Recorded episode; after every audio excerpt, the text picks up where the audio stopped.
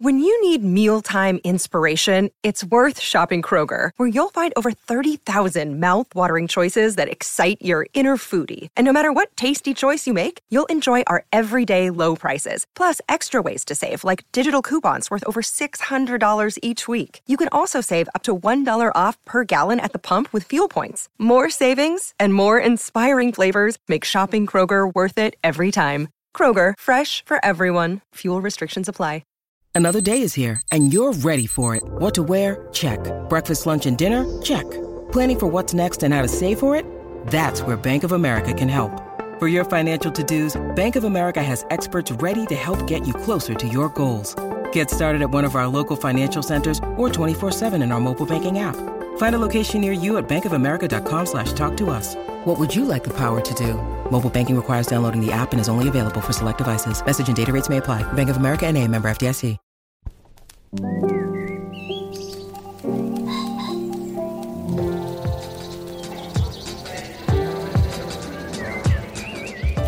Hello, I'm Dana Stevens. Welcome to the Slate Culture Gabfest Sandman vs. Predator edition. Today is Wednesday, August 24th, and today we will be talking about The Sandman, a 10 episode Netflix series that is an adaptation of the legendary comic book series written by fantasy novelist Neil Gaiman. We'll also attempt to account for the surprise runaway success of Prey, the fifth installment in the now 35 year old Predator franchise, which has been taking Hulu by storm and also charming the pants off of critics. We'll talk about why. And finally, who is Colleen Hoover? If you follow BookTok culture on TikTok, you may know the answer. She's a wildly best selling author working in all kinds of different pop genres. Right now, she has three of the five top books on the New York Times bestsellers list. Slate book critic Laura Miller will clue us in on the mystery of Coho, as she's known by her hordes of passionate fans. Joining me this week in person in studio is Julia Turner, deputy managing editor of the LA Times. Hey, Julia. Hi, Dana. So nice to see you. Yeah, it's so great to see you in the flesh, face to face, snacking on snacks together. I feel like that's going to bring extra energy to this week's conversation. And I wish our third conversant could be here in the room with us too. We're talking to Laura Miller, Slate's beloved book critic. Hey, Laura. I'm so delighted to be talking to you guys, although it's hard for me to wish to be in New York in August. Confirm. Stay in Maine. We wish we could come to you in Maine. so do I. All right, now that we are all convened, on to our first topic. The revered fantasy novelist Neil Gaiman has said that, in his opinion, his finest accomplishment is the DC comic book series The Sandman, which he wrote over a period of seven years from 1989 to 1986. The series tells the story of Dream, sometimes called Morpheus, a being who is the personification of the human capacity to create dream worlds, we can discuss exactly what he is personifying. But he seems to be essentially an allegorical figure of dreaming itself. His He's got great hair, whatever he is. yeah, think think New Romantics 80s bands. Dream siblings, if you want to get a sense of his allegorical world, include Destiny, Death, Desire, and Delirium. And over the course of the comic's epic storyline, it ran to 75 issues. Dream will battle Lucifer in hell and attempt to reclaim the magical tools stolen from him by a series of mortal foes. The Sandman has been adapted numerous times, but never before with Neil Gaiman's involvement and never before to his satisfaction. Now, a 10 episode Netflix series has dropped that adapts at least a part of this massive comic series. Let's listen to a clip from relatively early in the show. What you will hear here is Dream, the character played by Tom Sturridge, speaking with a character named Lucien, played by Vivienne Acheampong. At this moment, Dream is returning to his magical realm after having been kidnapped for over 100 years by a British magus and a would be thief of his secrets. My lord, you are the dreaming. The dreaming is you. With you gone as long as you were, the realm began to decay and crumble. And the residents? The palace staff? I'm afraid most have gone. Gone. Some went looking for you. And the others? They thought perhaps you'd grown weary of your duties. And. What? Abandoned them? Had they so little faith in me? Laura, I'm going to start with you because you were the one who wanted us to talk about The Sandman. You're a huge fan of the original comic series. I definitely want you to talk about that and the history of its adaptation. And then tell us what you think of this, this new adaptation. Get us started. Okay, so this comic book series was incredibly groundbreaking. There, there had been adult comics before Sandman, but um, they were more of a kind of an underground cult- counterculture thing, and this this was like the sort of lead product of a imprint of DC Comics called Vertigo, and it had a look and a feel and a type of story that was very different from from their other comics, in part because there was more violence and sex and disturbing content, but also because it had this sort of dense arty quality. Um, it brought all kinds of people who had been maybe less interested in the form into you know being interested in, in it being fans and it, it earned Gaiman a, a huge fan base that helped him launch his career now as a primarily as a novelist. Um, but it was difficult to adapt because it was a kind of a tableau based storytelling format. You know, it, it, there were different artists, uh, many of them with really striking, stylish, original uh, images that they produced. And this had a sort of weird mythic quality. People like to say that superheroes are the sort of myths of our time, but there's a style of storytelling that is very brisk and action based and with with superheroes. And this is different. This kind of goes back more to myth and legend and fable. And um, and it was one of the few graphic novels when it was published in graphic novel form to make the New York Times bestseller list. All right, that establishes how unusual the comic was in the first place. Why do you think there has been so much uh, to do about the difficulty of adapting it over the years? I mean, given that comic books are now one of our major sources of material for all of pop culture, what is it about this one that made it so unadaptable? Do you think it is just the the abstract nature of the ideas that deals in? Yeah, as you mentioned earlier, the characters, the, the sort of running characters, are literally allegorical. He represents dreams. His sister is death. He's got another relative, a sibling of indeterminate gender who represents desire. Um, so they are both characters and they also embody a kind of a, a bigger idea or a force, let's say, in, in living things. And, and not just humans, but living things in general. And um, that quality, and also the fact that as a central character, he he represents something eternal. These this group of siblings are called the endless.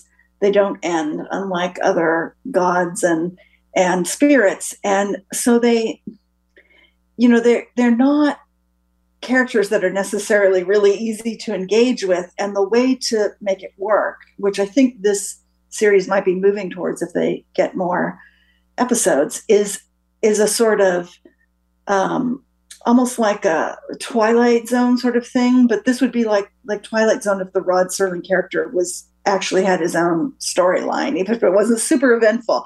And so, um, so they preside over the affairs of different mortals and have interactions with them. But I mean, you have the problem that you always have with sort of mythic characters like. Um, Apollo, he doesn't change a lot. Neither does Athena or Zeus or or, or Woden or you know most gods in, in mythologies. And so that kind of limits the dramatic potential of that character. Although Gaiman does have him change a little bit in the Sandman series. Yeah, the Twilight Zone comparison is interesting also because, at least as I've experienced it so far, and I've seen now six out of the 10 episodes, this Netflix series seems to be it has at least one bottle episode, and it seems in general to be creating a self standing story with each episode visiting a different world that sometimes has nothing to do with the world of the previous episode. Julia, I'm going to jump to you and ask you uh, first, do you have any background with this material at all? And secondly, how did the Netflix series strike you? It's interesting that the char- the actor who plays the Magus who traps Dream in the first episode is the is Charles Dance, the actor who played uh, the nefarious Tywin Lannister in Game of Thrones. Because I spent my time watching this series thinking about the success of that adaptation of a very popular book series and feeling just kind of utterly held at arm's length by this one. Um, it's beautiful, it's intriguing, it feels like, wow, yes, that book has been on my list of books to read for a decade and it remains there and maybe punched up a couple notches. Like okay these are really interesting ideas that are being explored etc but it's really uh, just unclear who you're supposed to latch on to as a character or human or entry point or persona in this opening set of of episodes. And um, you know obviously I, I don't know that the game of thrones comparison is that useful. That's like not my favorite show. I don't think that show is the best show in the world. But you in terms of being very comfortable pulling you into a deeply realized world through the entry point of very, very specific humans who are compelling and pleasurable to spend time with. Um, this felt more like it was in a snow globe, kind of like a Tim Burton snow globe of like gothic beauty and interesting ideas. But, you know, I mean, you can hear it in that clip Lord, the world began to crumble. You know, it's like what? who, who talks that? Like, there's no crackle, there's no life, there's no specificity. Like, I don't know. It, it, it I do think Tom Sturridge, as Morpheus begins to seem vulnerable or concerned or like not quite sure how he should carry himself in his new powerless self, and and you know, it begins to take take some life. But I found myself just wishing that the whole thing had a very different entry point because uh, it, it I did not feel lured in to the story. I've read a few different reviews that have said something that I very strongly agree with, which is that the first episode of this is by far the worst. and I say this in part because I know the person I watched that episode with is going to be listening to this show saying, that was the worst show I have ever seen. and he walked out saying, I'm not pursuing this any further because the first episode does a couple of things that aren't very smart. For one thing, it imprisons Tom Sturridge in a glass cage for the entire episode and doesn't let him speak a word. He's the protagonist of the show, who, Laura, as you say, we already have this problem connecting to because he's this highly allegorical figure who doesn't change, who's sort of godlike and remote and brooding. And the show then compounds that problem by putting him in a cage and not letting him speak for the entire first episode. So he's just kind of a victim and a, and a, piece, a prop, essentially a piece of scenery. And everyone else who's important in that first episode who we're trying to maybe connect with or make our protagonists or our villains is gone by the end of the first episode and we're stuck with the guy who never said anything and never changes. That that really has makes this show have trouble getting uh, kicked off and, and acquiring any sense of life. But it really is worth sticking around for a few episodes if you're at all interested in the ideas and the subject matter it's trying to deal with. Because although, Laura, this show does continue to have that problem of being about abstract ideas and this kind of huge cosmology that's a little bit hard to personify, it does go to some really interesting places idea wise. And when David Thewlis enters the scene, always oh, happy yeah. to see David Thewlis anywhere. Yeah. Suddenly we have a really interesting villain slash is he really a villain? Is he crazy? Are we sorry for him? And I won't give up give away too much about his character, but he is one of the people who has some of these magical tools and um, and items that Dream is trying to get back in order to reestablish his dominion. And I feel like things get really interesting around when David Thewlis shows up, but I don't think that that's until maybe episode three. You do get hu- more human characters that you can latch onto towards the end. I think the problem with that opener, which is less of a problem with the comic book because you're mostly just curious what's going on in the comic book and racing through the pages to sort of find out what's going on in the world and who this guy is, is that you're not attached to Dream and his kingdom and all of the characters who depend on him and his the world that they call the dreaming, which is a little bit like the sort of aboriginal idea of a whole separate reality where which is a, the dreaming space you're not attached to that because you start the narrative when it's lost. And so you you you're not like, oh, I can't wait till he gets back. I can't wait till he gets back. You're still just thinking, who is this guy? Right. What is the dreaming? Why does it matter? I mean, there's sort of just a stakes yeah. stakes problem of like, oh dear lord your skull crumbled and everyone turned away from you. But like why did it matter that isn't yeah, it just imaginary? Yeah. Yeah, Who, yeah. yeah. and in addition to that there was a real bird fail or possibly just my ignorance of european birding showing but there's some kind of like pied crow situation bird that plays a role in this episode that's referred to as a raven and yeah I don't think there are ravens with big white patches. It looked more like a pied crow or a magpie. Correct me if I'm wrong, please, Bird Culture Fest Dorati. But I was just like, can we get no respect? That's not a fucking raven either. um, perhaps it's a raven I'm unaware of. I did a light, some light raven googling, and was unable to find a raven that resembled the bird that features prominently and is referred to as a raven in this episode. Wait till you meet the one voiced by Patton Oswalt. I think that's really outside the ornithological I, canon. I I saw that one, and that one looks like a raven, and I will accept its ravenhood. and it also looks different than the other raven. I did. I would urge people to continue watching this if they're at all intrigued by it, because it, it, it took the the comic a little while to catch its its rhythm and its purpose. It sort of started out as more of a horror comic, and then it became much more of this kind of mythical fantasy um, series. And I'm like a lot of fans of it. I'm very excited about the Midsummer Night Dream themed episode if they end up making it, which is about how a kind of court of fairies gets involved with these traveling Shakespearean players.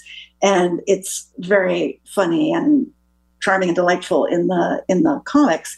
So um, so yeah, I would say persist if if it if it at all appeals to you, but I can understand why it might not, although it does have many many legions of fans.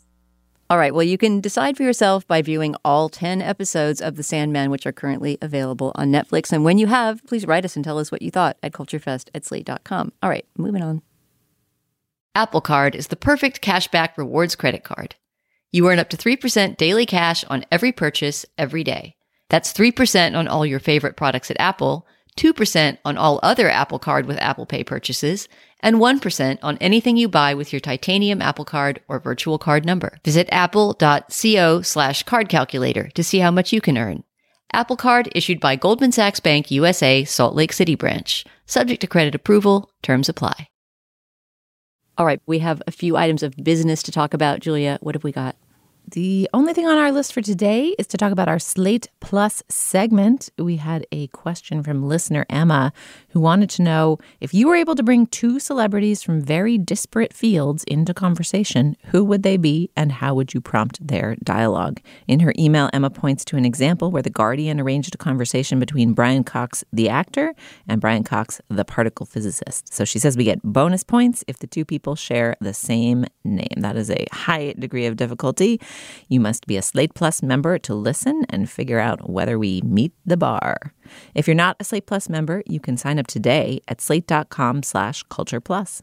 Members get ad-free podcasts and lots of bonus content like the Slate Plus segment I just mentioned.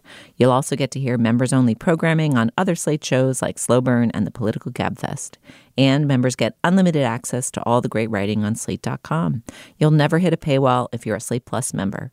I should also mention that you'll be supporting our work and the work of our brilliant colleagues. These memberships are really important for Slate, so please sign up today at slate.com slash culture plus. Again, that's slate.com slash culture plus. On its release on the Hulu streaming service in early August, Prey, the fifth installment in an action franchise that now dates back to 1987 and Arnold Schwarzenegger days, surprised everyone by rapidly becoming the most successful Hulu original film or TV show yet to be released, as well as the most critically acclaimed film in the Predator canon, with admirers that include Oscar winning director Barry Jenkins of Moonlight, who called it a lean, mean, impressive bit of filmmaking. What is it about this prequel set nearly 300 years in the past? Past in the world of Comanche hunters on the northern plains that has revived excitement in a franchise that has not felt new since Arnold Schwarzenegger was an A list movie star. It's also worth mentioning that the director is Dan Trachtenberg, who has previously directed a movie in a long-standing franchise that has nonetheless a fresh and original feel, which is 10 Cloverfield Lane, part of the Cloverfield series, which I think did something really, really different in a similar way that this does. Female protagonist, small scale, um, intense without being bloated. Let's kick off our prey conversation by listening to a clip from the movie. Here you will hear the Comanche tribe celebrating a successful hunt, while Naru, the main character played by Amber Midthunder, fears that there is something more dangerous than whatever they were hunting lurking nearby. The first voice you will hear in this clip is from Dakota Beavers, the actor playing Tabe, Naru's older brother. Naru! Oh, Warchi! Naru! Where are you going? You did it! No, we didn't do it. What do you think left those tracks? And skinned that snake. And before I fell, I saw lightning in the trees. Naru. There's something else out there. And if there is, I'll get it. We need to go back out. Far, beyond the ridgeline. No, Okay, well, I'll hunt alone if I have to. you can't. Do I need your permission, War Chief? It's not about permission. You can't. I, I had to carry you back. I can hunt. You're right. We didn't do it. I did. All right, Julia, I'm going to start with you here. Uh, I don't know if you have any feelings about the Predator franchise in general, if you care whether it's being revived successfully or not. But to me, this movie, Prey, could have stood completely alone with the Predator franchise never having existed as a really solid, small, quick, fast moving action thriller. I thought it was great, especially the first hour or so before it, to some degree, devolved into standard action. Um, really, really intriguing use of a young female protagonist from a native culture that you almost never see in any sort of movie, much less a mainstream action thriller. What about you? Did you like Prey? I loved it. I've never seen a single Predator movie and don't feel like I ever need to, but this was great. Like, I didn't want to know more about the Predator or the mythos of the Predator or whatever. Um, but just as a piece of modern filmmaking that navigates the current prerogatives of Hollywood, right? Make something based on existing IP, make something that centers a type of voice or an ethnicity of, of actor that typically haven't had central roles in Hollywood productions. Make something interesting, make something uh, attractive to modern film goers, make something that uses current filmmaking technology in service of beauty and story as opposed to like gray pixelated muck, which is like so much of what that technology is often used towards. What a great movie. Like the action choreography is clear and beautiful and surprising. I have not yet seen someone find refuge in a beaver dam, and now I have, and I'm glad. It was great. like, you know, um, the the sort of there's a series of kind of food chain type animal attacks um, that I think are meant to uh, allegorize the the predator prey, you know, dyad in life and in the world as we think about this new alien predator, and um, they're kind of beautifully done. And then there's all these scenes where an invisible creature, the predator, is chasing or fighting things, and those are striking. I mean. I really liked this movie. And I don't like this kind of movie so much so that I've never been moved to click up or attend any kind of Predator movie before. Um, so yeah, I loved it. I mean, the, I also find it surprising and heartening that it's seems like it's a hit. I mean, these streaming numbers are always a little fuzzy, gauzy, zhuzhy. Like, you know, I, what what are the other Hulu originals that you're comparing it to? Like, okay, it was more popular than The Handmaid's Tale. All right, um, but still, I would be concerned that this is like a Predator installment that film critics love, but that, you know, the fanboys who don't always like it when um, revered franchises are reinvented with, you know, women protagonists, for example, um, seem to have liked it too. And it seems to have found an audience. Like, I don't know, it feels like a minor summer culture miracle. Yeah, I have to say, I did not expect in my notes to a movie in the Predator franchise to be putting such references as Terrence Malick's The New World, mm-hmm. another movie about you know the the, the colliding of of indigenous culture and European culture, or Chloe Zhao's film "Songs My Brothers Taught Me," which takes place on a reservation and uses nature, I think, in a somewhat similar way to this movie. A lot of pictorial beauty. I did not expect those to be my references for Prey, but I was really, really happy to be making those notes. Laura, what about you? Did you also fall for this movie like we did? I did like it a lot. Um, I actually also saw the original Predator when it came out and enjoyed that very much, although I haven't felt the need to revisit it. So it's more the kind of movie that I, I would see, but then I didn't, I, I might have seen one or two of the sequels. I have to admit, I have never delved into the Predator versus Alien series, um, which seemed a little bit, oh, you know, a little bit much. I didn't really want those two uh, two storylines to collide. Um, I like that this was tight, that it was beautifully photographed. The cinematography is incredible. Uh, the the use, as Dana said, of the um, natural settings and the the way that it's sort of centered in the Native American life, so that first we see the intrusion of the predator into the sort of safe continuity of the world that Naru lives in. And then later, these French trappers come. And by that point, we're fully invested in Naru and her, you know, quest to prove that she's a good hunter. And then eventually her quest to to eliminate the predator, which she correctly perceives as a huge threat to her people.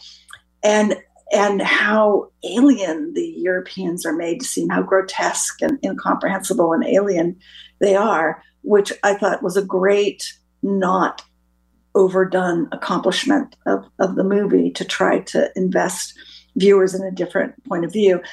I was a little bit not so keen on the whole. Um, here's a story of a girl who wants to do a man's job because in it's actually overly common in historical fiction but maybe but i realize it's probably not so common in in action movies and i i shouldn't be like rolling my eyes at it yeah, I, I, I, wondered about that as I was watching because it is a familiar trope in the kind of YA universe, right? She is in yeah, some sense yeah. the um the, the Katniss Everdeen of the Comanche she's, tribe. She's Joe. I mean, none of the you know there is no female protagonist of historical fiction or even just historical work that is not on some level like a tomboy who chafes against the strictures of her gender situation, right? Or a Joan of Arc kind of figure, right? This this teen girl who is the only one who sees the danger and is the only one able to lead the army which has, I think, led some to argue that she's something of a Mary Sue character because she is manages to get out of situations that seem logically like a single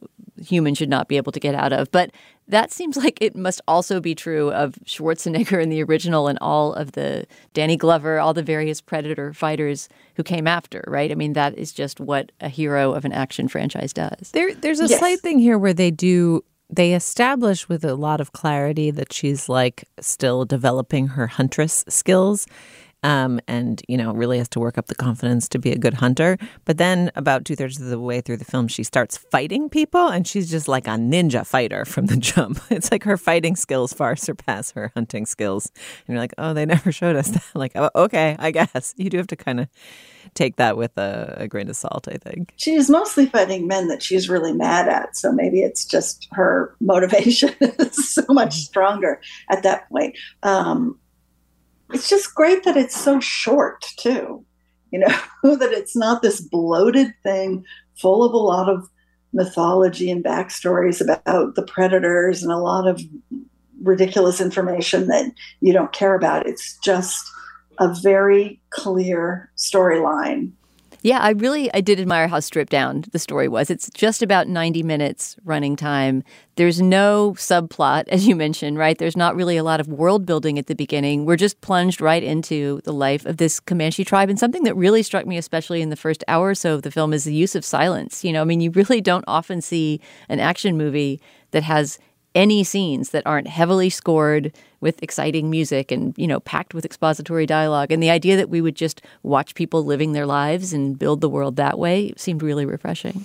I also liked there were a few reviews that suggested that perhaps the film didn't do enough with or have enough to say about the you know implicit parallel between the rapacious alien from the sky and the bloody rapacious you know french trappers.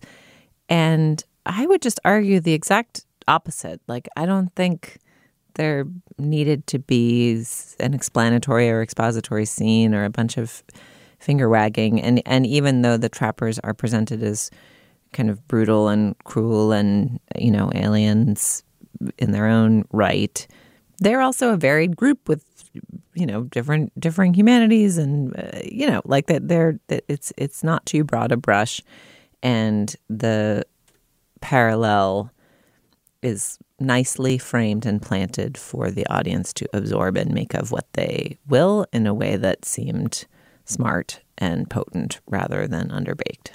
Yeah, it's not like you have to go out of your way to make the predator look like a bad colonizing force. He's a giant, invisible xenomorph lizard man.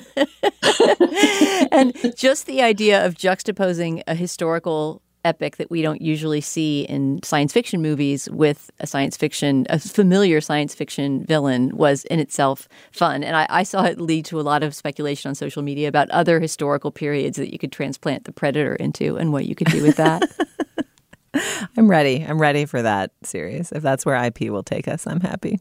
And I will say, I mean, I get the, the difficulty of adapting The Sandman, but just – in terms of the economy with which it pulls someone who has no investment in the overall mythology into the story by giving you a person to care about whose motivations are clear, whose life is visually interesting, and whose whose like storyline you become invested in. It's like Exhibit A, Prey, yes. Exhibit B, Sandman, no. Like just storytelling mechanics, adaptation mechanics. It was really interesting to juxtapose these two. Yeah, absolutely. The simplicity takes this a really, really long way. And also, I will say that the all native cast and the fact that there was a Comanche advisor on the scenes eh, gives the entire thing a not over researched and not preachy, but just a, a sense of a precise historical detail that I really appreciated. All right. Well, all three of us give this one a strong recommendation. It's Prey, and it's streaming right now on Hulu. I want to tell you about a new show from the Financial Times called Life and Art from FT Weekend, hosted by me, Lila Raptopoulos. Life and Art is twice a week. On Mondays, I have a guest on to talk about life and how to live a good one. Everything from winter travel to cooking to living more creatively. And on Fridays, we talk art Two FT journalists and I discuss a piece of culture that's in the air new music, movies, and more. Find Life and Art from FT Weekend wherever you listen. This episode is brought to you by Progressive Insurance. Hey, listeners, whether you love true crime or comedies, celebrity interviews, news, or even motivational speakers, you call the shots on what's in your podcast queue, right? And guess what? Now you can call the shots on your auto insurance too. Enter the Name Your Price tool from Progressive. The Name Your Price tool puts you in charge of your auto insurance by working just the way it sounds. You tell Progressive how much you want to pay for car insurance. Then they'll show you a variety of coverages that fit within your budget, giving you options. Now, that's something you'll want to press play on. It's easy to start a quote, and you'll be able to choose the best option for you fast. It's just one of the many ways you can save with Progressive Insurance. Quote today at progressive.com to try the Name Your Price tool for yourself and join over 28 million drivers who trust Progressive. Progressive Casualty Insurance Company and Affiliates. Price and coverage match limited by state law. All right, moving on to our next topic. This has been the summer of Colleen Hoover, writes Slate's book critic Laura Miller. As she goes on to point out, that season was preceded by a Winter of Colleen Hoover and Autumn of Colleen Hoover. For several years now, Colleen Hoover has been dominating bestseller lists. And right now, three of the top five books on the NYT bestseller list are written by this Texas based novelist. Coho, as she is known to her legions of passionate fans on TikTok and Bookstagram and elsewhere, works in all kinds of pop literary genres, from YA to romance to gothic horror. What all her books seem to share in common is the ability to deliver what Laura Miller, in her write up of Colleen Hoover in Slate, calls feels Laura, I'm going to hand it over to you because you have been steeping yourself in Colleen Hoover novels, I presume, for quite some time to write up this this pretty uh, authoritative overview of her career. Um, tell us about, for one thing, the place that Colleen Hoover occupies in the marketplace right now, and also what you think in her writing accounts for that best-selling magic. Okay, well, Hoover is this 42 year old former social worker who lives in a pretty small town in Texas.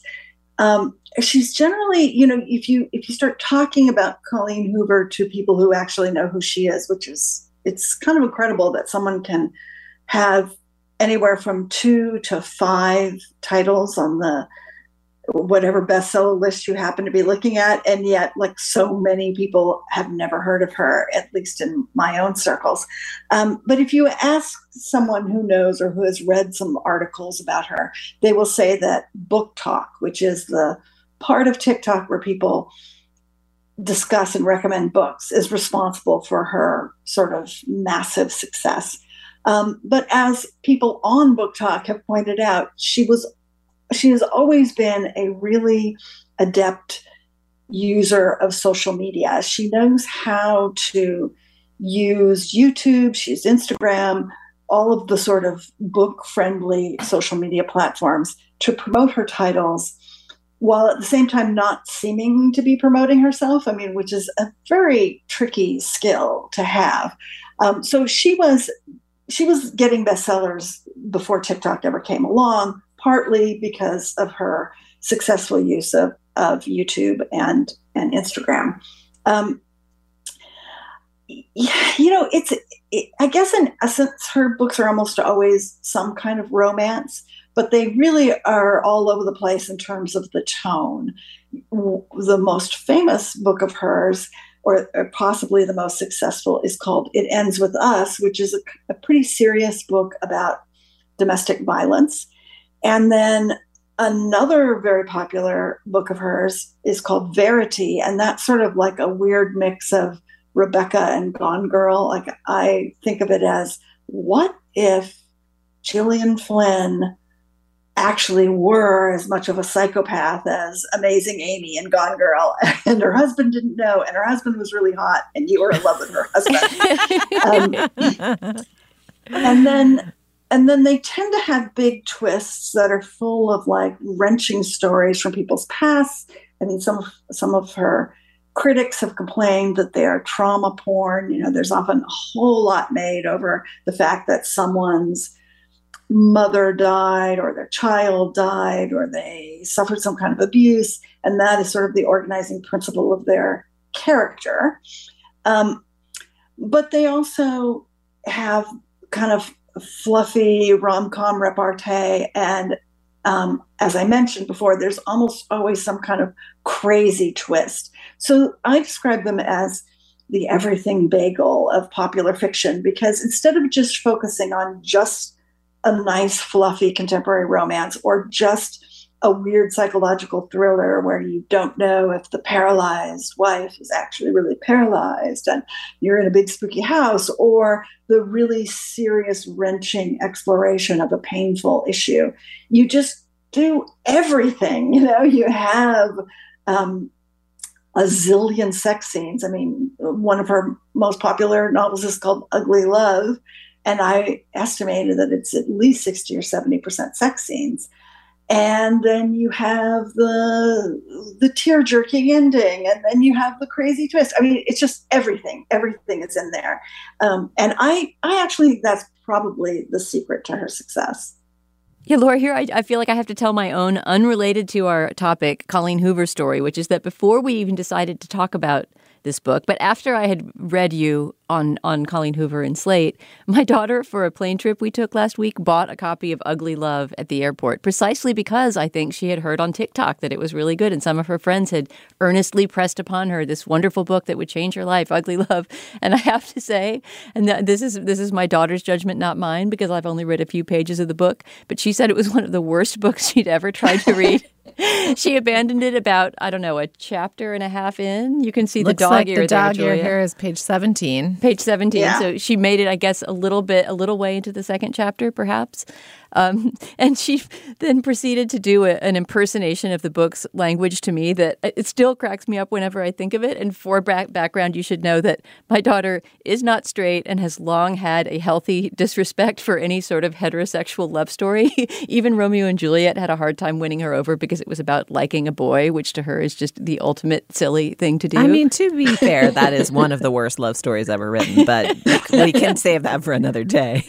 Well, at the time, she was trying to play Juliet, so she had to find something to grab onto there. She literally had to find a substitute for, like, what if I actually liked a guy? What would that feel like? And she had to substitute something from her real life. Um, but her impersonation of Ugly Love, and I, I have read enough of it to know which sentence she was parodying, went something like this. His hair was the perfect shade of brown, and I became aroused because it was brown. I mean, I have to admit that they are not the kind of books that I would ever read if I were not on the clock. Um, the, partly because of the sort of somewhat generic nature of the characters. I mean, they have their distinguishing characteristics are that they have suffered some past trauma, like their father beat up their mother, or their mother just died, or they were in this terrible car accident, or they were in a house fire and they have scars on their face. So, you know, they feel like uh, that ruined their acting career and they feel like no one will ever love them. You know, there's a lot of stuff like that that sort of passes for personality. But I mean, that is kind of common in, in romance novels, in my experience. Um, you know, so it's not, you know, like I totally understand your your daughter's exasperation with this. I think you have to go in really understanding the romance genre and being invested in its tropes and storylines. And one of the things I found looking at BookTok videos is that there are lots of fans out there who say, okay, so this is a friends to enemy trope, or this is a insta love trope, or this like they're they have names for all of the formulas in the genre and um, will dispense those at the top so that you know that if you like friends or enemies to lovers or whatever, uh, you know, whatever the construct is, uh, uh, brother's best friend, you know, romance. Like that's a, a, a, a trope. Um, people have favorites of those. And so they use those as shorthand in recommending books. And the other thing that they do is they just scream and cry. I mean, the, the TikTok videos are really remarkable in how much emotion the people who make them show over their books. You know, sometimes it's just some popular music clip, no speaking at all, but just the the person in the video showing the book and then pressing it to their heart and nodding, you know, about how much they love it. Um, as they rank the books in the order of their preference. And sometimes it's people, you know, some woman in her car screaming about how hot ugly love is. It should have a warning on it that you need to change your panties three times when you read it. you know, kind of stuff. They're so, they're so they're so unlike your typical book recommendation because they're so um, you know just about emotion and uh, that I found that really fascinating. Although there are also lots of people on TikTok who are complaining about Colleen Hoover much as your daughter did. I mean, I have not read a Coho book yet. I, upon f- reading a little bit past where Dana's daughter abandoned the book, find such sentences as when the protagonist meets the hot girl, I instantly become aware of my legs and their inability to stand. My mouth forgets how to speak. My arms forget how to reach out to introduce the person they're attached to. My heart forgets to wait and get to know a girl before it starts to claw its way out of my chest to get to her. So, a lot going on there. I mean, the, the thing that I would ask you about this, there are many times that I have read a book simply because it's the number one to see what the fuss is about. And I think sometimes these books do not demonstrate what fine literary critics such as yourself um, or people who think themselves fans of good writing, such as myself, desire in a modern novel. But I think about like you know, the Da Vinci Code or Angels and Demons or the Twilight series, which this seems closer to in some ways. Like there is an ability to conjure arresting plot and heart turning emotional drama that is, I don't know, maybe cheap or tawdry, but also maybe just like undervalued by practitioners of quote unquote literary fiction. Like, you know, I think there sometimes is a bit of a like big collective like sigh and head scratch by um, a certain set of the book world when writing like this becomes ascendant and dominant. And that's obviously happened lots of times. But there is, you know, to, to, to, as you pointed out, you can't just be a master of marketing and have dozens of books that are climbing the bestseller list. You actually have to be producing something that people can respond to in this intense way. So I'm curious how you'd situate this you know, possibly a literary literary success in the grand history of extremely popular books that are not very well written or quote unquote not very well written, despite their ability to conjure these effects in readers. Well, I don't think that this book is in, you know, any worse than many very popular books that don't have a particularly. I mean, they're they're fast moving. You know, pe- many of the people who read these they want a hot love story they want a fast moving plot without a lot of writing sort of interfering with the development. They want sort of slightly snappy dialogue, but not too clever, and a lot of suspense about when will they get together. And then on top of that success, there's all this um, intrigue about whatever the subplot is, or you know what you know what's the trauma that this person has suffered, what is their dark secret in their past, is the wife really paralyzed or is she faking it? Was she a sociopath? You know that kind of stuff. There's there's it's like there's a lot of redundancy back in, in it. You know if you're not that engaged in the romance there's this other storyline that you can find suspenseful. Um, some people seem really invested in um, displaying their contempt for popular literature and i don't feel that way. I, I just know looking at this that that it's not quite my cup of tea, but I'm someone who read all of the the girl with the dragon tattoo books very eagerly because I'm just more interested in murders than romance. And those are also terribly written. So I'm not going to get on my high horse about it. I'm just going to say it's it's less my thing than than some of the other stuff that makes the best bestseller list. Yeah, I want to make clear that I'm not interested in uh, in dismissing these books. I want to understand what is that what it is that that makes them so popular. And the, the, the fact that she does write in so many different genres makes it seem as if she hasn't just hit on a formula that works. That she has some actual um, ability to connect with readers emotionally that transcends whatever familiar genre she's writing in. Right. She does not sleep on any of the tricks of the trade, unlike, I would say, the Twilight series, which it really coasts on the reader's investment and whether that couple gets together or not. And the you know there's action in those books, but the plotting is not nearly as expert as what Colleen Hoover does. I mean, she she really writes a tight popular novel. You know, there's you can't look at it except for maybe Ugly Love, which to me just seems to seemed slow moving because I was just not really into all of the sex scenes. Most of them you know there's a there's a regular development in the plot that pushes things in this direction or that and and there's not a lot of padding and there's they're they're not slow spots. And so her her sort of craftsmanship on that level her narrative crafts, craftsmanship is is really strong. And um, and even if the twists are ridiculous they often you know sometimes they are ridiculous. They often are Uh, also bold and and and kind of creative. And i think that that is another thing that that you just don't usually get in in in your standard romance novel like some flip development that turns everything on its head and then you have to realize that everything is actually different than you thought it would be. I also wonder i mean I, I p- part of my earlier question was also not intended to be dismissive but intended to be like, I just think plot, the ability to successfully plot is like the most undervalued literary skill.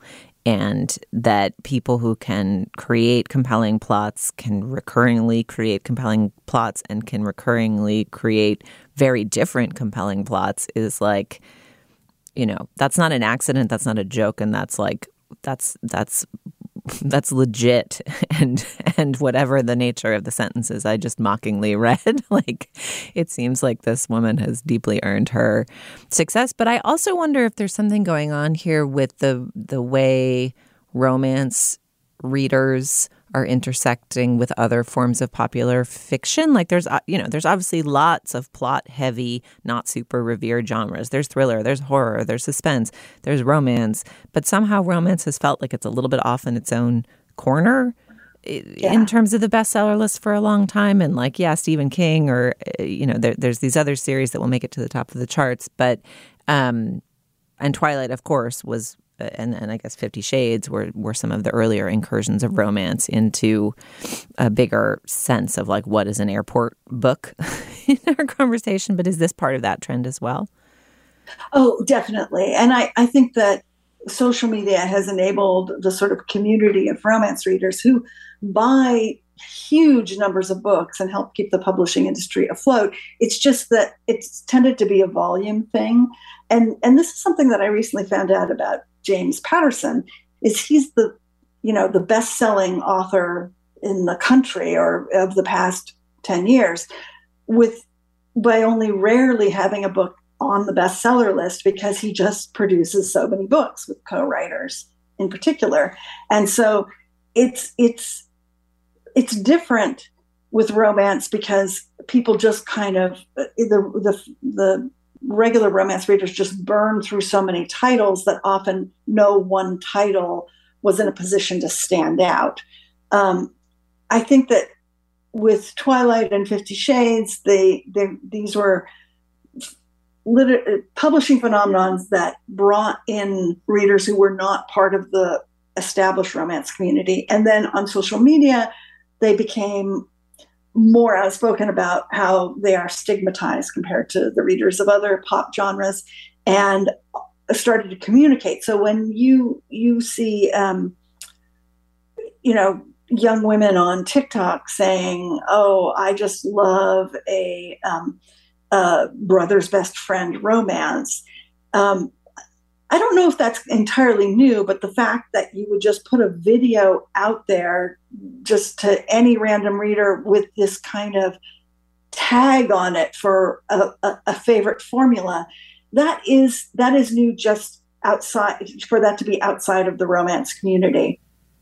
All right. Well, if you want to figure out where to start with Colleen Hoover, I advise you to read Laura Miller's great piece on Slate, The Unlikely Author, who's absolutely dominating the bestseller list. And as we sign off, I will just ask that if anyone out there is on BookTok, can you please clutch my book Camera Man to your chest and make a video of yourself sobbing about how you had to change your panties three times while reading it? All right, moving on. Oh my goodness, we've already arrived at the endorsements portion of our program. And for once, I don't have to go first because I'm hosting. So, Julia, I'm going to hand it over to you. What do you have to recommend to listeners this week? My endorsement is yet another from the Summer Strut discard pile, or the uh, Summer Strut also also rans almost wases, and I particularly mentioned this one because I noticed also Dana that it was on your finalist list, but not name checked list. It's a song called "I Wish That I Could See You Soon." By Herman Dune. Oh, yes. It was the Jonathan Richman sound alike guy. Yes. And it's sort of like a rollicking, sounds like it could have been a folk song, but it wasn't guy. Uh, and then there's this trio of harmonic women. I don't know if it's a trio. It sounds like a trio. I just made that assumption. There's an unspecified number of harmonic women that the loping narrator is in kind of a call and response with. I wish that I could see you soon. The angels go. How long till you can see her? And I'm like, the sooner the better. Do you really think she will wait for you? Well, I have no way to say, and there's nothing I can do. Well, I have no way to say, and there's nothing I can do. There's also a moment when horns come in, and as we've established, anytime horns sneak into a pop song, it makes me it makes me very happy. It's just a very unusual song. It has a very unusual sonic texture. It's sort of unplaceable historically, and as I've been listening through my long list the last few weeks, it's one of the ones that every time it comes on, I think, "Ooh, Love this one. So uh, it's I Wish That I Could See You Soon by Herman Dune. Nice one. I like that song. I'm happy to be reminded of it. Laura, what have you got for us this week? Well, this isn't brand new, although they do have a new season out. There is this New Zealand uh, comedy series called Wellington Paranormal. It's a spin off of What We Do in the Shadows, a spin off of the original version of that, the, the movie, which was also a, a Kiwi product. And there's a couple of cops who appear in, in the movie of What We Do in the Shadows. And the, the spinoff is how these two cops and their uh, sergeant um, have launched this special secret division to deal with paranormal threats in in, in Wellington, New Zealand, and um, it is so hilarious and deadpan, and um, you know they confront all of these sort of ridiculous monster of the week type things like X Files, but but uh, one of the cops is is an idiot, um, and then one of the cops is this complete by the books person and it's a mockumentary so she's con- she's constantly addressing the camera saying well we've talked to the bird woman and we've convinced her that it's not safe for her to do this. We're just going to make sure that everybody gets out of you know she just she has the most ridiculous deadpan officialese way of talking about these crazy things that happen. And the most recent episode which i completely loved is called the coolining and it's about how they find a leather jacket that whenever someone puts it on it instantly makes them really cool. And and because it's possessed by a guy who was like a breakdancing champion or something. I know at one point one of them is breakdancing on the top of the police station until the roof falls in, and another one steals a motorcycle. And they just behave in these completely absurd ways. And at a certain point, they also meet a pair of possessed pants in a thrift store, and I feel like it's a citation of my favorite Dr. Seuss story, which is about the pale green pants with nobody inside them. Um, eh, very expressive pants floating in the air.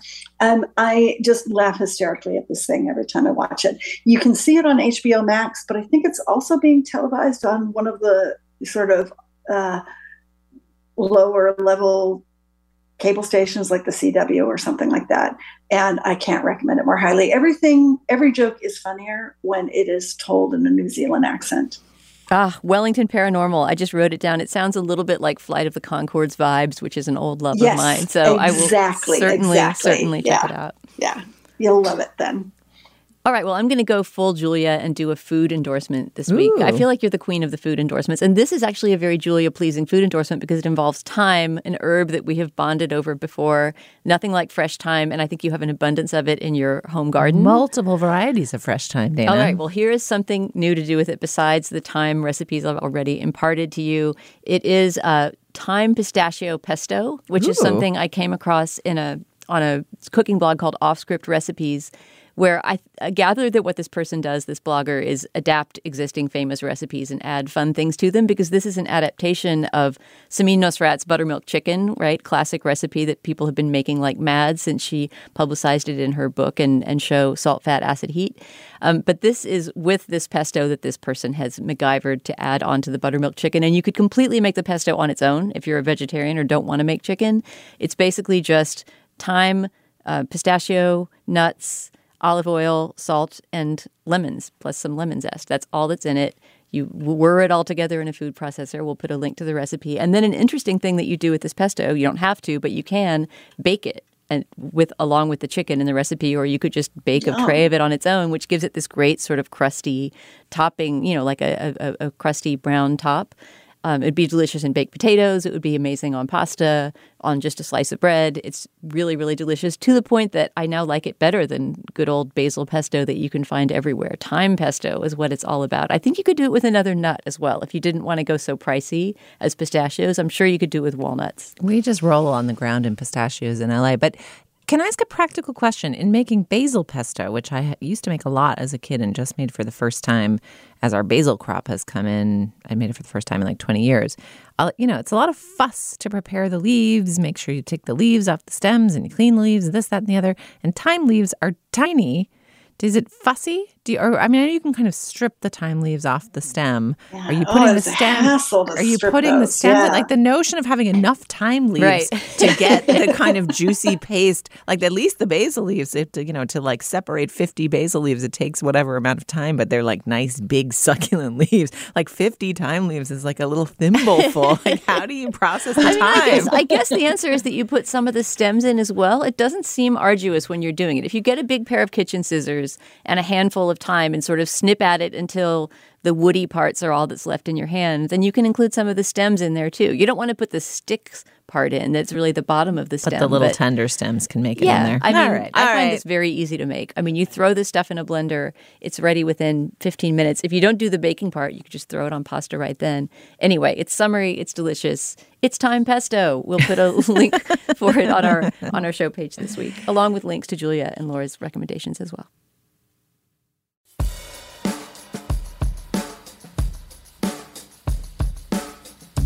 Thank you, Laura Miller, Slate's book critic, for joining us.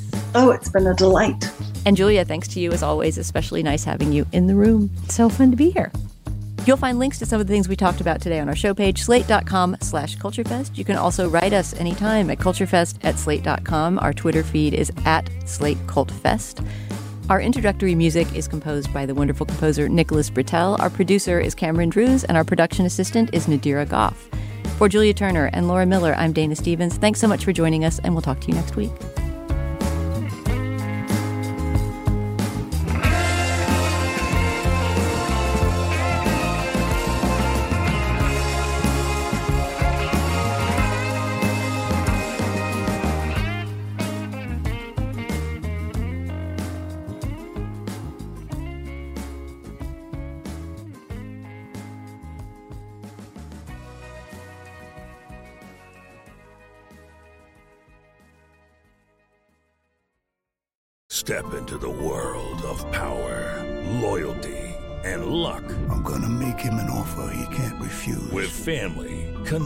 Cannolis, and spins mean everything. Now, you wanna get mixed up in the family business. Introducing The Godfather at ChumbaCasino.com.